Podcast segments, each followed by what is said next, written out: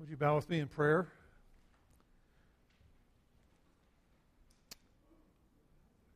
Our gracious Father, we come today aware of our weaknesses, aware of our limitations, aware of our the challenge it is to try to explain who you are in your essence and in your marvelous, mysterious um, personhood. We pray that you would help us, Lord, to open the eyes of our hearts, that we might uh, understand your word as it is written, but also that we might believe and that we might be confident and that we might, Lord, be aware of you as the true God.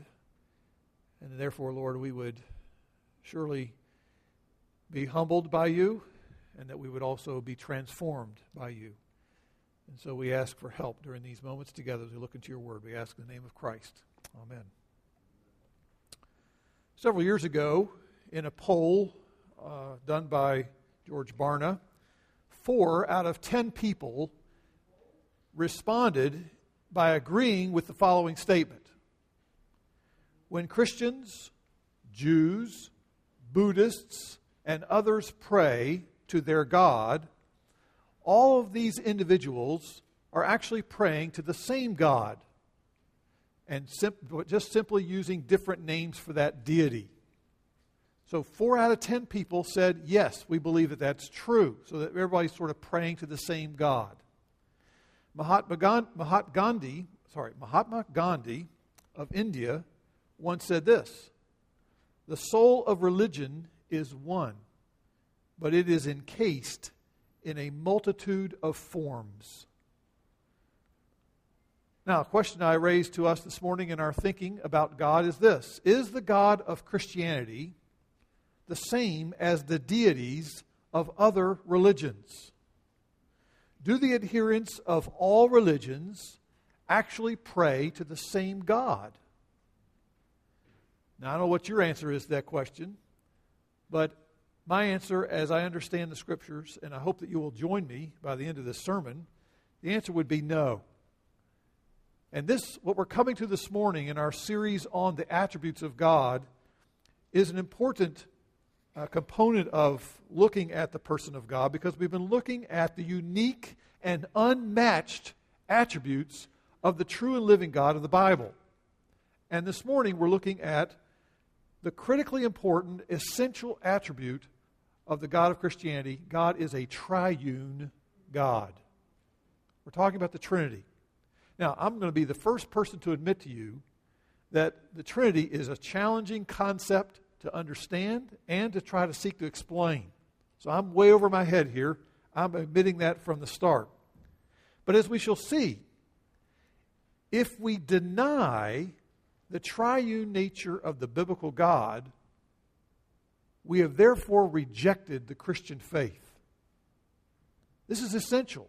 This is a part of a foundation we all have to build upon if we're to be a Christ follower. To affirm the triune nature of God also is to deny the gods of Islam, Buddhism, Hinduism, Jehovah's Witnesses, Mormons, and all other non Christian religions. And so, my approach this morning is to try to just very briefly, I'm going to take, uh, uh, uh I'm just sampling some of the many, many texts. This could easily be a 12 hour sermon, so I'm going to condense it down. Uh, but we're going to look this morning at the first point. As we look at the nature of the triune God, we're going to give a brief overview of the doctrine of the Trinity. Try to explain why the scriptures support such a view and explain what we're affirming. Secondly, we're going to look at just a very quick look at three different unbiblical views of the Trinity. And thirdly, we're going to look then at some brief overview of practical implications regarding the doctrine of the Trinity, not just make it something we we carry around in our heads, but something that's worked out in our hearts and our lives. Let's first of all then look at the overview of the doctrine of the Trinity. The best place to begin is to point out that the Bible teaches the oneness of God. The oneness of God. Against the backdrop of widespread polytheism, the Old and the New Testaments affirm monotheism, that is, that there's only one God. It's interesting because you look back in Deuteronomy chapter 6, I'm sure many of you are familiar with the words of the Shema, which is very popular and oftentimes repeated among our Jewish uh, neighbors and friends. It says this Deuteronomy chapter 6, verse 4 and 5. Hear, O Israel, the Lord is our God. The Lord is how many? One. The Lord is one. You shall love the Lord your God with all your heart and your soul and all your might. It doesn't say you shall love the Lord's, plural. He says you shall love the Lord. Uh, there are other verses that we could give to support that in the Old Testament. That's just a very clear example. But the same monotheistic concept of God is also found and affirmed in the New Testament as well. 1 Timothy chapter 2 verse 5 says, "There is one God and one mediator between God and man, Jesus Christ." 1 Corinthians 8 4 says, There is no God but one. And so these truths continue to support the concept that goes against many trends within various religions in which they worship multiple gods. And clearly, Christianity affirms again and again and again in Old Testament and New Testament there's only one God. The true and living God is only one God. Now, having affirmed the oneness of God, interestingly enough, the Bible also affirms and teaches that the one God exists as three distinct persons. So, one God, but he exists in three distinct persons. Now, here's how my college professor put it years ago. Yes, I still have his notes on pages that I haven't lost in a computer somewhere, which I don't know what people are going to do with their notes someday when their computers crash, but I've still got my notes in a file cabinet. And this is what he said There is only one true God who has been self revealed as one in essence. But in this one essence, there are three distinct persons Father, Son, and Holy Spirit, co eternal and co equal. That's saying a mouthful. I don't have a full time to explain and unpack all that. But what he's summarizing is our understanding of the doctrine of the Trinity. Now, some people are quick to point out, they say, wait a minute, wait a minute, hold everything right there. You're using this term Trinity, but that word Trinity, is that ever found in the Bible? And the answer to that is what? No. Word Trinity is never found in any of our translations of the Bible. However, is the Trinitarian idea describing God as existing in three persons, is that idea of God found in the Bible? And the answer is yes, yes, and yes. And the fact is, we've just used the term Trinity to describe what the Bible teaches because the word Trinity comes from a Latin word, trinitas, which means threeness. Threeness, having three. Now, here are several examples of what I want to show you about the multiple persons within the Godhead. So follow along with me as we consider several of the proofs that support the idea of God existing in three persons. First of all, in the Old Testament, First verse of the, first verse of the Bible says, In the beginning, God created the heavens and the earth. Now, the term that is translated God, interestingly enough, gives our first indication that there is a sense of multiple or some sort of plurality in the Godhead. Because the word used here for God is the word Elohim. Elohim. Anytime you hear im at the end of a Hebrew word, I am, it indicates it's a plural. And so, what's interesting is that the term there, Elohim, is a masculine plural noun, God, but it's paired with a verb, create. In the beginning, God created. That verb is a masculine singular verb. So you have the word Elohim, which is plural, being matched with a singular verb, which indicates that that's the way the Hebrews conceived of and described God. There's the first of many examples of unity and plurality in the Godhead. Skip on down to Genesis 1:26. What do we come on to? We learn that God says, "Let us make man in our image." You further on in Genesis chapter 11, we have God responding to the attempts of all these people to build the Tower of Babel, and we read that he says, Let us go down and confuse their language. And then God says in Isaiah 48, remarkable words. He says, Listen to me, O Jacob. I am he, I am the first and the last. And now the Lord God has sent me and his Spirit. Another indicator of, again, plurality within the Godhead. Another interesting verse you might want to take time to find this one Proverbs 30, verse 4. You say, Proverbs 30, verse 4, indicating plurality within the Godhead? Yes. This is a text that's answering questions, or asking questions actually. And Agur, the writer of these particular portion, this portion of Proverbs, says this Who has wrapped the waters in his garments? Who has established all the ends of the earth? What is his name? Or his son's name? This is the Hebrew God, the God who is one? Yes, his son's name. And again, time limitations prevent me from continuing on in the full fullness of what we could look at here and examining all the verses that mention the angel of the Lord is another whole course of study you could go into.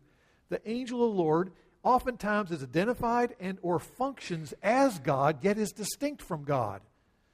And many scholars, and there's widespread agreement among this, that these references to the angel of the Lord are references to the pre incarnate appearances of Jesus Christ. Now, one more interesting Old Testament insight I want to give to you before we move on to the New Testament evidence, which is obviously much more extensive, is that going back to Deuteronomy chapter 6, verse 4, you still with me here? Deuteronomy 6 4, that's where I started. The Lord your God is one, right?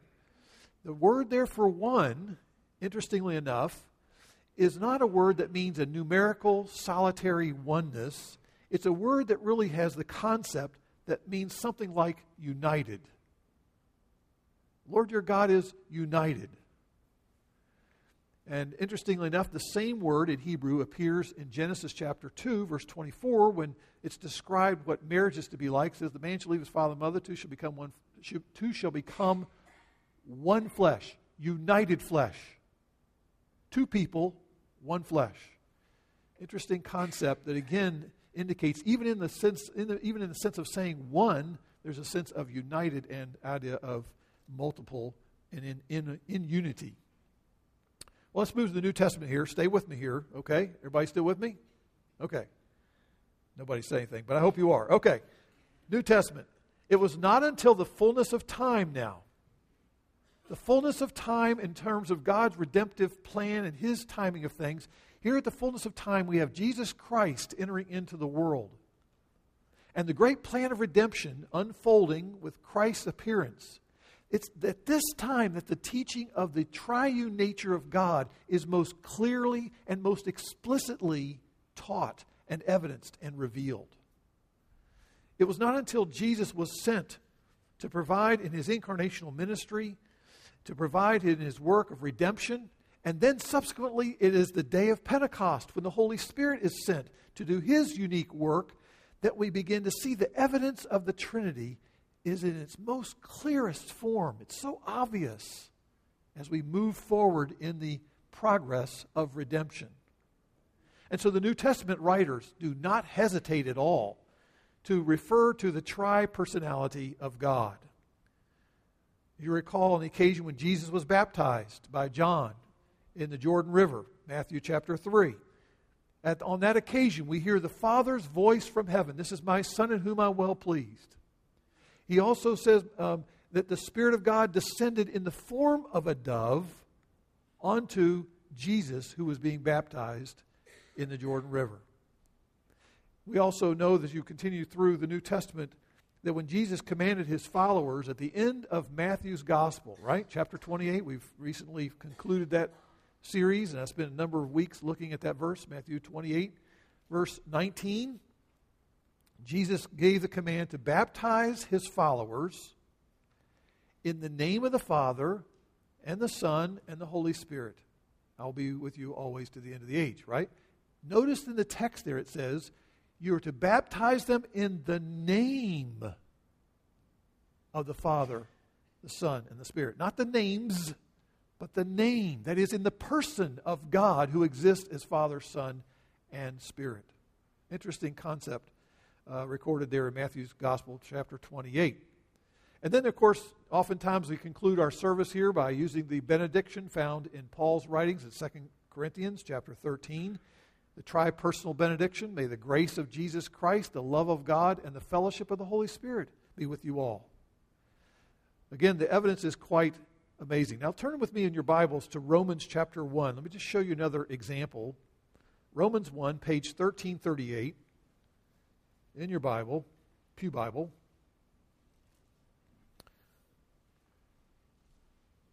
Romans 1, beginning in verse 1.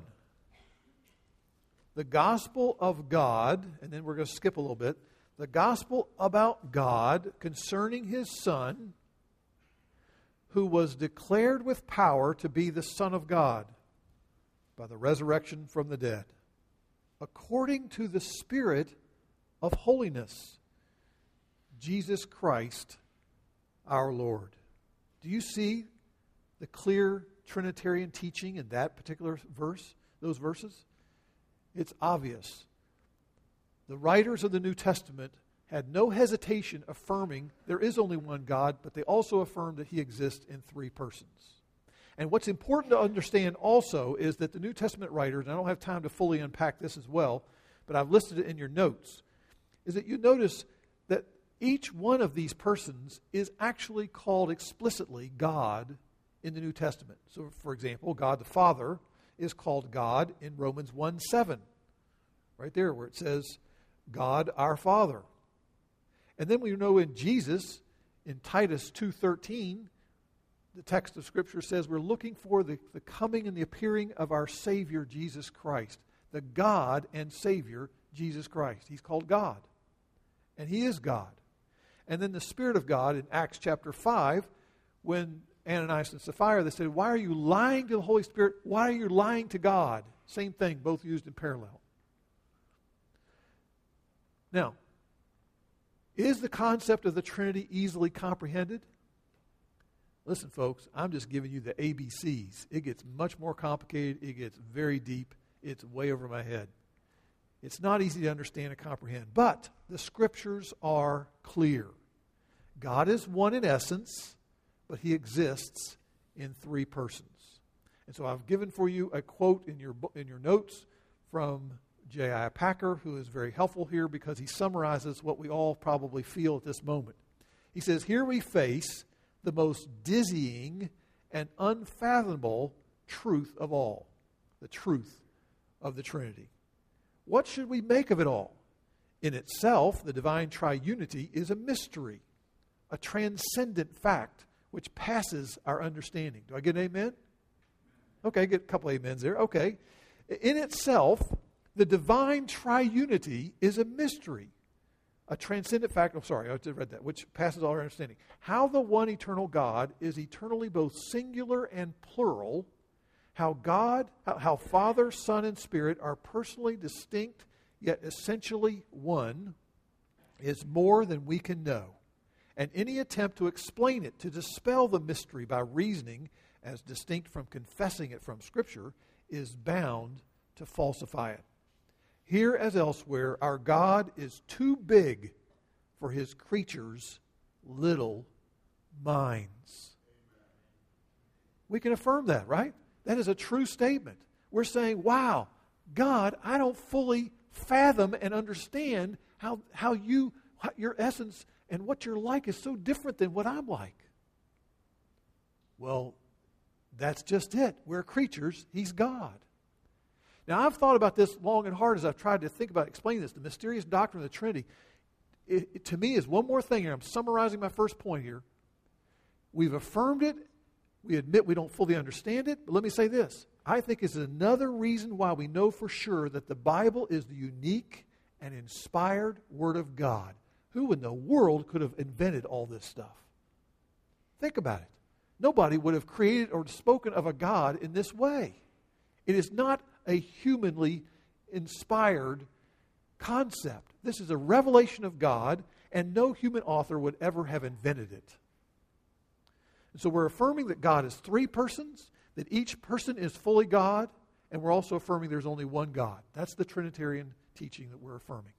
Okay. Now, let's move forward here quickly. Point number two.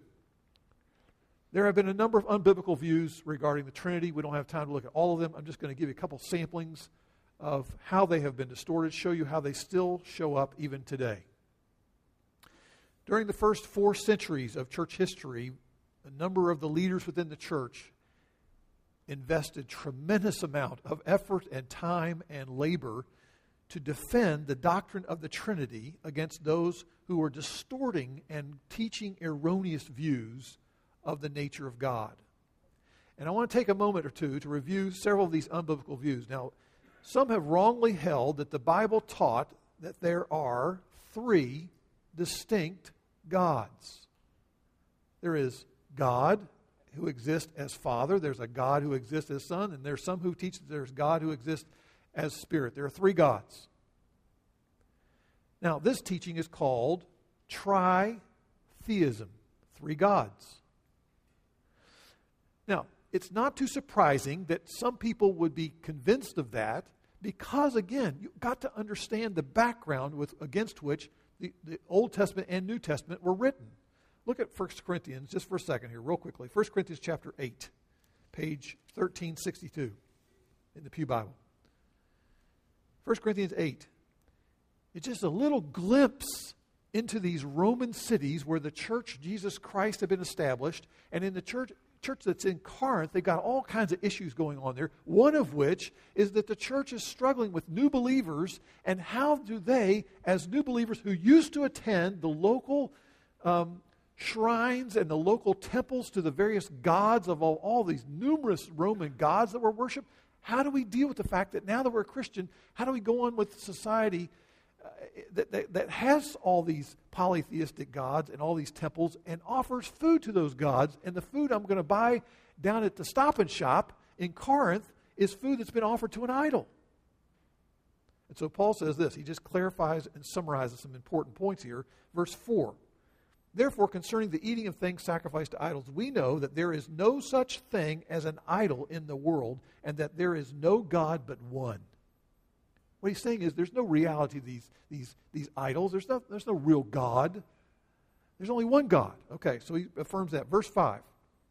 For even if there are so called gods, whether in heaven or on earth, as indeed there are many gods and many lords, yet for us there is but one God, the Father, from whom are all things, and we exist for him, and one Lord, Jesus Christ through whom are all things, and we exist through him. Do you see how he's affirming the fact that let's go back and affirm we know there's only one true God? Now, there are people, though, who are convinced that, again, with all these polytheistic Romans uh, all around everywhere, they are insisting that there's nothing wrong with having multiple gods. Well, some people have said, well, there's must be nothing wrong with affirming there's three gods. Father, Son, and Spirit. Well, clearly, as we've said, the Bible is monotheistic, it only teaches one God. But what we know here is that the Bible forbids polytheism, the worship of multiple gods, which means that the God of the Bible and the God of Mormon theology are incompatible. The God that Mormons worship is a multiple of gods and they teach that if you're the right kind of Mormon, you yourself can achieve God status. You can become divine. You can become a God yourself. Have your own little planet and multiply a huge race of people in your own little, uh, uh, uh, you know, God world, if you will. And so we're saying clearly we do not affirm that and we deny the God of Mormonism. Secondly, another battle that was raged by the early church was against a view called modalism. M O D A L I S M, modalism. Modalism taught that there is only one God. That's good. We can affirm that. But that this one God only appears in three different modes. So you have the one God, he can show up one day as one, one mode, and then the next day he might show up in another mode. They sort of compared it to God being like an actor who plays different parts of a play, and he'll don different costumes throughout that play. And so modalists would suggest that God played the role of Father in the Old Testament, and then Jesus played the role in the Gospels of this one God, and then in the book of Acts and the rest of the epistles, it's the Spirit who that mode shows up. And that costume is worn by the one God. Now, of course, if you think about the evidence, it breaks down quite simply when you look at the incident of Jesus' baptism, at which time all three members of the Godhead were present and involved in that particular event. Now, the one modern day denomination or movement that follows and holds to this kind of thinking, uh, if you will, of modalism, is a Pentecostal group called the Oneness Pentecostals, or they're called United Pentecostals. And they affirm, again, an unbiblical view of the Trinity, saying that there is only one God and he just has different modes that he appears in at different times. And they deny, essentially, the statement that God is three persons. Now, thirdly, a third view that was condemned by the Council of Nicaea in the year 325, in the year of our Lord, was the view of Arianism. Arianism, uh, which is named after a guy named Arius. This view held that God the Father was eternal and that God the Father was the only one existed, and at some point he made, before everything else was made, he made the Son.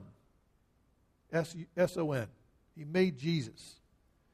And he created Jesus, and then Jesus, as the greatest of all the creatures in all creation, he then made all of creation, even making the Spirit of God. Jesus did. And so it's this kind of, of, of understanding as they look at Jesus being subordinated to Christ, to, to God in the incarnation, they believe that Jesus was permanently unequal to God the Father.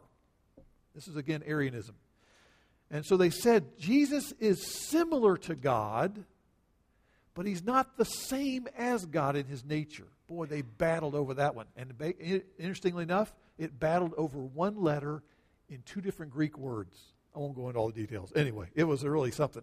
So the Council of Nicaea affirmed this that Jesus was truly God, eternally truly God. And so they would say Jesus was God of God, light of light, the very God of very God, being of one substance, one substance with the Father. That is, he's exactly the same as the Father. He is eternal God. He is not created and different from God the Father. And the Son is not less than the Father, and the Spirit is not less than the Son. All three persons are indeed God. Now, the God of the Scriptures exists simultaneously as three distinct and equal persons who are one in their divine nature or essence, who dwell in perfect equality and perfect unity. Now, you say, why are you even talking about this? Well, because the modern day following of this kind of thinking shows up in the teaching of the Jehovah's Witnesses. Because they have followed Arianism in the sense that they would teach again there's only one God, it's Jehovah. And yet they would speak of Christ as if the one who was created first, and therefore they talk about him in that sense. They deny the eternal deity of Jesus Christ. And so anyone who denies the doctrine of the Trinity, I want to say again, as we have defined it here, they are outside the fold of Christianity. And that's why I've given you a little uh, chart, a diagram, whatever you want to call it, a little fuzzy thing. You can't hardly see it very well. I apologize. It's not as clear as I thought it would be. You'll see that the part, part that's hard to read probably for you is in the circle. In the circle, you should see the word is not. Is not, is not. The Father is not the Son, and the Son is not the Spirit, and Spirit is not the Father. Okay, that's the circle part. You could write the word is not in there. And then the part that points to the Father and then points to the Son and points to the uh, triangle point of the Holy Spirit, that should say is. So that the, the Son is God, the Father is God, the Spirit is God. Okay? That's just a little symbol they use or a little way of trying to uh, point out what we are affirming in the Trinitarian doctrine. All right, let's move forward here, and I don't want to belabor some of these things. It can be quite academic and uh, difficult to understand at times. I want us to have a brief overview of some practical implications. Are you ready? Okay, you weren't ready for that question either, were you? Are you ready? Okay, let's talk about how, what difference does this make? What difference does this make? First of all, Trinity, the, the doctrine of the Trinity is essential. to salvation. It is essential to salvation. If you deny any part of what we've been affirming about the Trinity and the triune nature of God, you are left with everything falling apart with regard to the plan of salvation and the promise of salvation. The triune God has acted to save us. We who are created in his image, we who have been ruined by sin, we who remain in desperate need of being rescued by God, the triune God, it is God who has the power and the plan and the purpose to carry all these things out. As the Father carries out his divine plan, and it's to be done in such a way that we find our joy and our confidence is in God, not in our achievements.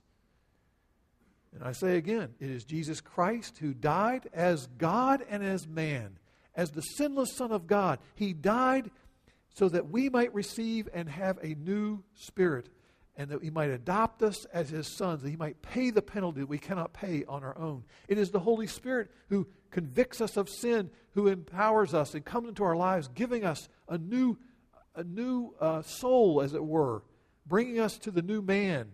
Creating, recreating us on the inside. It is the Father who has planned our redemption. And one day He will raise us from the dead at which time we will receive a new body and will enter into the fullness of life with God. Again, modalism would deny these things. People who believe that Jesus is a created being have no promise that he was able to do all that the scriptures affirm that Jesus did for us. He would have failed. He would be a mere mortal, he'd be a creature. Our confidence is not in a creature who saves us, our confidence is in the triune God who saves us. It's a big difference. It's a big difference. As a matter of fact, if you read the New Testament, 1 Peter chapter 1, would you turn there just for a second? 1 Peter 1, page 1438. Let me just say again it is idolatry to worship Jesus if he was a created being.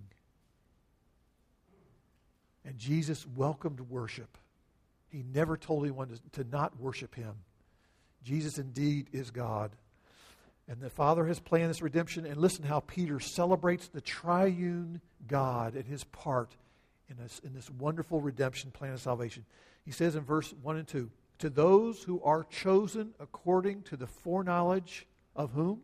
God the Father by the sanctifying work of whom? The Spirit, that you may obey whom?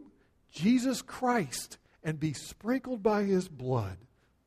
What a wonderful affirmation of how what? All three of the members of the Godhead, the three persons in the Godhead, we are re- relying on all three of those as one God, working on our behalf, bringing about this wonderful redemption and salvation. Hebrews 9, verse 14, we read this How much more will the blood of Christ? Who through the eternal Spirit offered himself without blemish to whom? To God. Cleanse your conscience from dead works to serve the living God. Here's a quote I came across Fred Sanders in a book that recently wrote about the Trinity. He says this The gospel is Trinitarian. Christian salvation comes from the Trinity, it happens through the Trinity, and it brings us home to the Trinity. That's a great way of summarizing that if we deny the Trinity, we're left with nothing. We have no gospel, no salvation, no redemption. It's absolutely critical. And it does us it bodes well for all of us to learn a little bit more about the Trinity so that we can understand why it's so significant and why it's so unique among the, any of the religions of the world. It stands apart from all others. All right, second one I want to just quickly point out is that the doctrine of the Trinity provides us with rich insight into the relational aspect of God. And because God is a relational God, that gives us insight into who we are and what we've been designed to be like in bearing His image. Eternity, from all eternity, God has always existed, and He's existed in fellowship with himself. That the love shared between the Father and the Son, and the Son and the Father, and the Spirit and the Son, and the Son and the Spirit, and the Father and the Spirit, all this has been shared together for eternity in a wonderful, wonderful expression of love and of true oneness. You see, God is not a two dimensional blob of infinite force. He is a personal God, and He has shown that He is a personal God in the interrelatedness within the Godhead.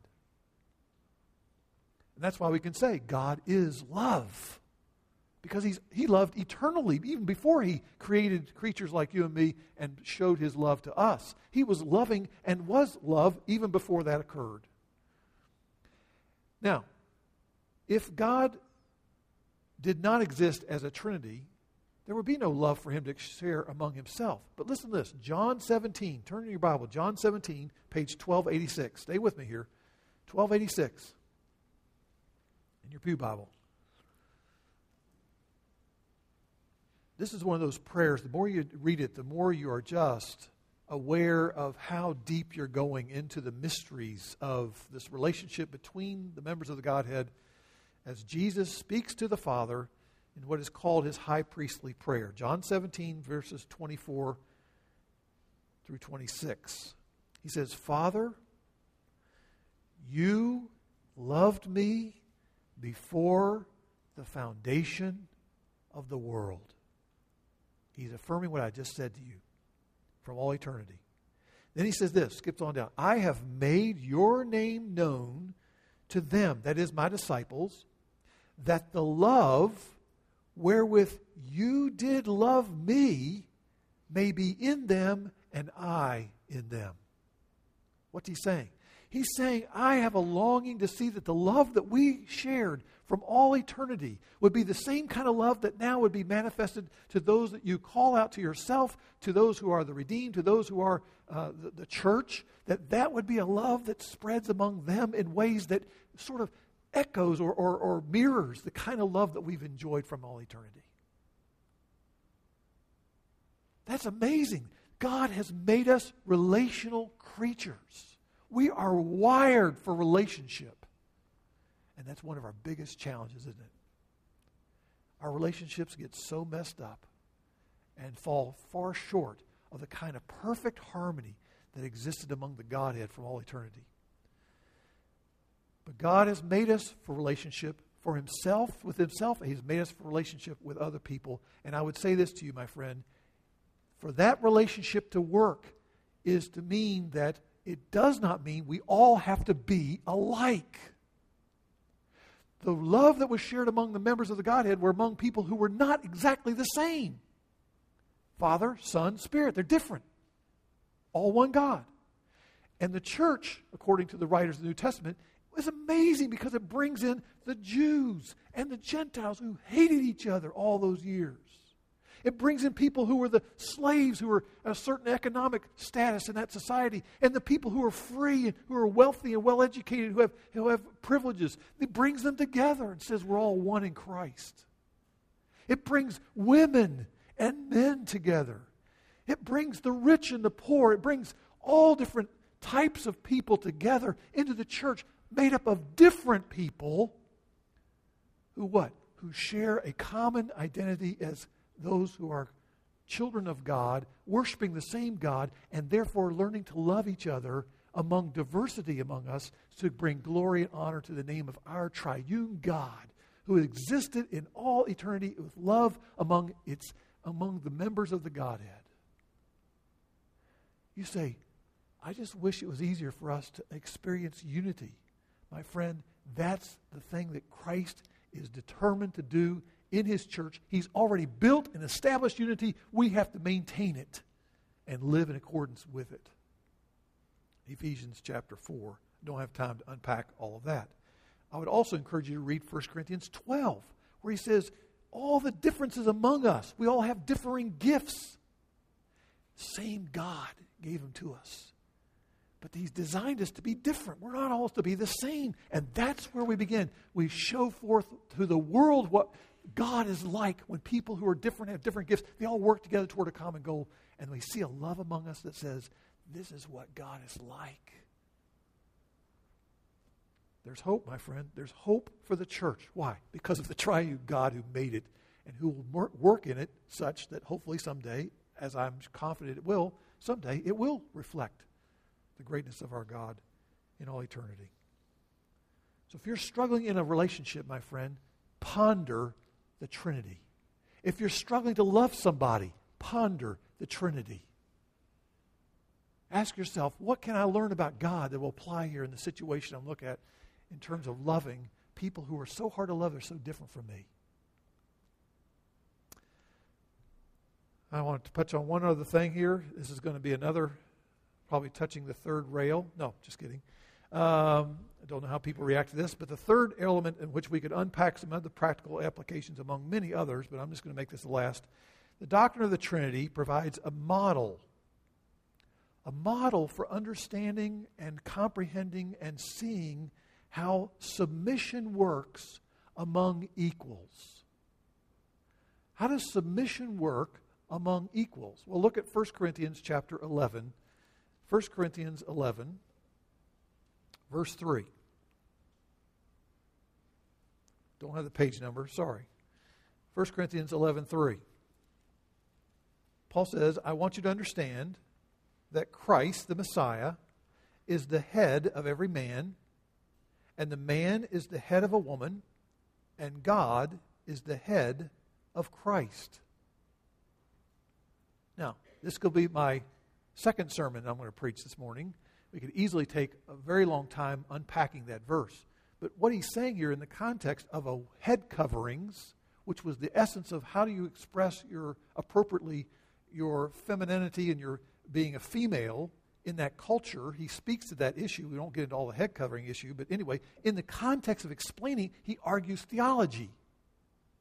And he goes off in explaining how the relationship between how Christ relates to the Father, he is equal to the Father, yet he subjected himself. He submitted himself to the plans of the Father. And he says, and Christ is to be head over the man, and the man is to be head over the woman. Now, this, again, is highly offensive to many people in our culture today. I'm just telling you what the scriptures teach and that showing you that there is, within the Godhead, among members of the Godhead, there is submission, free mutual submission among them, that they mutually work together and defer to the other and say, I'm willing to put my plans aside, I'll do what you want me to do. It's beautiful, beautiful images of what Christ did in his self humbling, Philippians chapter 2. Even though Jesus was equal in position, power, and glory to the Father, he submitted himself to the plan of the Father. They say, what does this have to do anything with life? Husbands and wives are fellow joint heirs of the grace of life. 1 Peter 3. Yet, as they are equal together before God as their status as children of God, the scriptures teach that they're, they're assigned by God differing roles. That the role between the husband, and the role between the wife is different. They are not unequal, they are both equal, both significant, both of equal value to God. And yet one assumes a role that's different than the other one. Not because one is somehow in doing such subordination is therefore to be denigrated. That's what feminists teach. That's not biblical Christianity. Feminists say if you subject yourself and in some sort of subordination, that is to be denigrated. No, no. If you say that, then you've said that Jesus was denigrated when he chose to come take on human flesh, Philippians chapter 2, and gave up all of his glory. He was under denigration? No, no. All I'm saying is that the husband has the role of being in loving leadership, servant leadership within the home. The wife is to subject, be subject to her own husband as to the Lord, Ephesians 5. And therefore, you see how equality and differentiation plays out in a human relationship, which is mirroring how the, the, the, playing out of equality and differentiation works out in the real relationships. It brings it down to the marriage relationship and also in the church, where we're told that there are those in the church who are to be serving as elders, and those are to subject themselves to the, to the elders. Does that mean they're not equal? No. It just means the roles that God has established within His church. Now, there's much more we can say about this, but let me just say this. For every troubled marriage regarding the lack of willingness to submit to one another, I would suggest you needs to go right back to understand the, the basics of Trinitarian theology and look at Christ. Look at the Holy Spirit. Holy Spirit says, Look, I don't want all the attention. I want the attention to go on Christ. John chapter 16. I want to point up to Christ. That's the role I want to play. I don't want to draw the attention to myself. The Father comes up with the plans, the Christ executes the plan. It's amazing how well they work together. And so the prayer for you and me ought to be this Lord, give me a heart like you in being willing to lay down my agenda, to be willing to subject myself wherever you tell me to do that, fulfilling my particular role wherever you've assigned me in life, and that I might what? Show forth the greatness of who you are as my God, the triune God, and bring glory to your great name. We'd have a lot less problems in our marriages, a lot less problems in our churches if people would live Trinitarian theology. I've said enough. Let's pray.